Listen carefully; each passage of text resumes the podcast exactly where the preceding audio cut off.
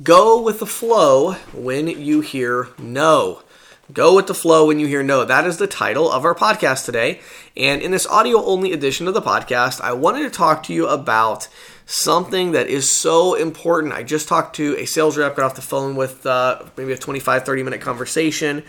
And one of the problems this particular sales rep is having is one that a lot of people have, which is they have a good sales pitch, they have a smooth closing process, but they get stopped in the middle of their closing process and derailed because there is, you know, an excuse. Hey, um, I'm interested, but I need a few days to think about it, or I really need to br- talk to Susan about this because she is also involved in the decision making process.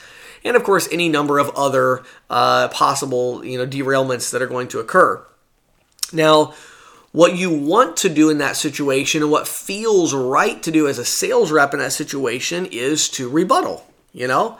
Oh my, well, what do you mean? You know, you're not interested. Uh, I thought we had answered all your questions. You know, what other question could you possibly have? You know, um, so, you know, it's tempting to do that. And I'm not saying that that's always the wrong strategy either. There's a lot of times where that can work.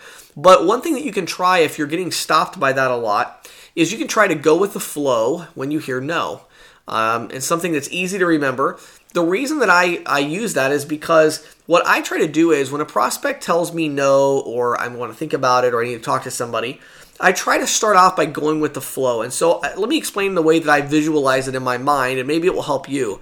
So imagine if you have, um, uh, actually, this is funny. I just thought of this. I have a really good visualization because this actually happened to me the other day when I was driving somewhere. I think it was in Ohio. Um, so imagine, you know, I, I, was I was driving down this, you know, four lane, five lane, I don't know what it was, uh, highway, and I'm driving along, and I see on Google Maps that there is a roadblock ahead. I mean, there literally was like an accident. Now, you know, uh, it said, "Oh, you know, you know, Google Maps. I don't you all hate this? If you have your like, I have AirPods in my ear, and you're on a trip and you hear um, traffic has increased." Your estimated arrival time is now, you know, you always hate that. You're like, oh, come on, you know, there goes 20 minutes of my life I'm never going to get back. I always hate that. Um, and so, you know, that's going to happen. Now, here's the crazy thing though. So I pull up Google Maps and I look at it for a second and I'm like, oh, wait a second. This accident is like right, like right at like an overpass for an exit. And so uh, Google Maps had routed me off of this exit. And so I got off of the exit on the little off ramp, go down the off ramp, go down to like a hotel, pull in the parking lot, pull a U turn, pull back out, back on the on ramp. And I passed almost the entire thing. I mean, I was only cost me maybe like three minutes instead of 20 or 30 minutes because I got off of the ramp and got back on. And so I kind of did a little detour to get around that. Now, I look at that the same way when I'm doing a sales pitch and somebody says something like, "Oh, I really need to talk to, you know, Susan, she's involved in the decision."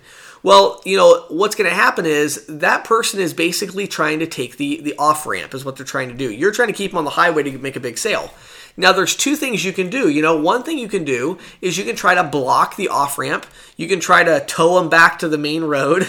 you know? But those things are pretty difficult to do. A lot of times, what's easier to do is to say, sure, let's take the off ramp. Why not? You know? We take the off ramp together. I'm still leading the way, and I lead them on the off ramp. I lead them around the U turn, and I lead them right back to the on ramp and right back into the sales flow. And that's just a lot easier in a lot of cases. So, what does that actually look like in a sale? Well, the way it works is really this you tell them, you know, they say, well, I really need to talk to Susan. She's involved in the decision as well. Well, of course, I would never want you to make a decision that you're not, you know, comfortable with 100%, and, and I understand that. Of course, we need to get all the decision makers involved. Um, so now, you know, of course, as a professional, just like if you go and talk to a lawyer and get legal advice, if you know you and Susan are making a, a legal decision, you want to both talk to the lawyer because the lawyer has all the relevant information for his profession. I'm the same way with payment processing. I'm the payment processing expert, so I certainly want to make sure I'm there to you know help you make an informed decision. So let's get together, uh, me and you and Susan. Will you tell me a good time and place, and I will be there. Um, you know, how about uh, let's say Thursday this week? Is there a time when I can get together with the two of you? Now, at this point, we've just taken the off ramp. And the great thing about that is that your prospect is feeling great. They're like, oh, what a nice guy. He's not trying to push me. He's, you know, taking the off ramp with me here. He's not trying to push me at all or get me back on there. Um, he's agreeing, and that makes sense. He's a professional, just like a lawyer's a professional. So, sure. So, yeah, let's talk Thursday at 2 o'clock then. Uh, James, I'm really looking forward to it. I say, great. Um, I will look forward to talking with you then. Um, now, just so that I can be prepared, I always like to be prepared for these meetings in your mind right now, what would you say is maybe the one or two crucial points that are going to be important to making the right decision just so I can make sure I have all the relevant information? What are the main things you're kind of thinking through right now to make sure you make the right decision with this? Now, what is that? That line, that's the on ramp. Okay? So now they're going to say either well, I actually really like it. I think we're ready to move forward. I just want to talk to Susan and make sure I have her go ahead. And then I'm like, okay, great. I'll see you Thursday at 2, right? Or what happens more often than not is they give you the real objection and they say something like, well, you know, I'm just really, I, I thought the savings were going to be more than that, you know, or something along those lines. Well, what do I do? Now I say, Oh, sure. Well, let, us walk through that right now just to make sure we're kind of moving forward with this. So, uh, let me talk about the savings. And now you go right back into it. Forget about Susan. Forget about Thursday at 2. You go back in and try to close the deal because now you know that it really doesn't have anything to do with Susan. Now it has to do with the savings. But the great thing is, because of your little detour, if you don't close the deal and if you can't get the deal done with this individual, well, then you just say, all right, well, no problem at all. Well, I'll see you Thursday at 2. Now, if I had tried to push forward and and I put the the uh, barriers up so they couldn't get on the get off on the off ramp, and they're frustrated and trying to get off the off ramp, and I won't let them get the off ramp, and then I try to get my meeting with Susan at two o'clock on Thursday, what's going to happen?